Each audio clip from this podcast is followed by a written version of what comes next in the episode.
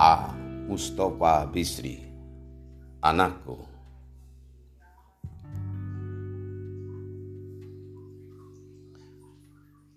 Anakku Seperti kata seorang pujangga Kau bukan milikku. Kau adalah anak zamanmu.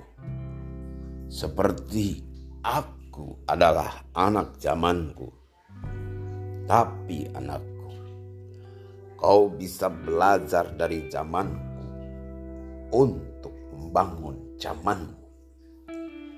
Kau bisa membuang sampah zamanku untuk membersihkan zamanmu dan mengambil mutiara-mutiaranya untuk memperindahnya. Anakku, sejak zaman nenek moyangmu, kemerdekaan merupakan dambaan Bersyukurlah ini. Merdekaan telah berada di tanganmu. Kemerdekaan. Jika kau tahu hakikatnya, oh anakku. Bisa membuatmu kuat. Lihat. Bisa membuatmu kreatif dan giat. Kemerdekaan adalah pusakamu paling keramat tapi anakku, apakah kau sudah benar-benar merdeka atau baru merasa merdeka? Ketahuilah anakku, merdeka bukan berarti boleh berbuat sekehendak hati. Jika demikian kemerdekaan, tak ada bedanya dengan anarki karena kau tak hidup sendiri. Bagiku menabrak kemerdekaan pihak lain, kemerdekaanmu harus berhenti.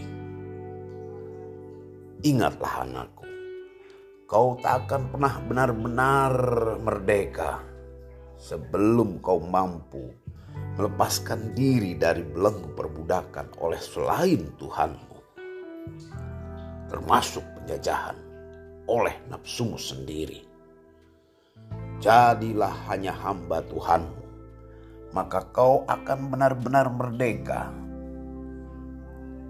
Oh anakku, sejak zaman nenek moyangmu, orang merdeka sekalipun tak mampu membangun kemerdekaan. Tak mampu membangun kehidupan bila kebenaran dan keadilan tak ditegakkan sedang kebenaran dan keadilan tak pernah bisa ditegakkan. Tak bisa ditegakkan dengan kebencian. Tak bisa. Tak bisa. Tak bisa ditegakkan dengan kebencian. Anakku, kebenaran dan keadilan bagi kebahagiaan hidup bersama hanya bisa ditegakkan dengan kasih sayang karena kasih sayang berasal dari Tuhan.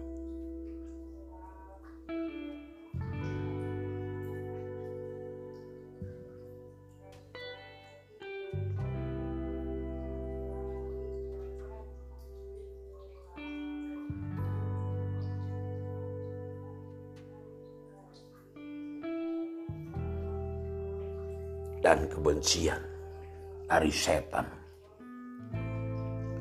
anakku, ada seratus kasih sayang Tuhan. Satu di antaranya diturunkan ke bumi. Dianugerahkan kepada mereka yang ia kehendaki dan ia kasih. Termasuk induk kuda yang sangat hati-hati. Meletakkan kakinya takut menginjak anaknya sendiri. Alhamdulillah, aku dan ibumu mendapatkan itu karena itu mengasihi dan menyayangimu. Harapan dan doa kami, kau pun dapatkan bagian kasih sayang itu.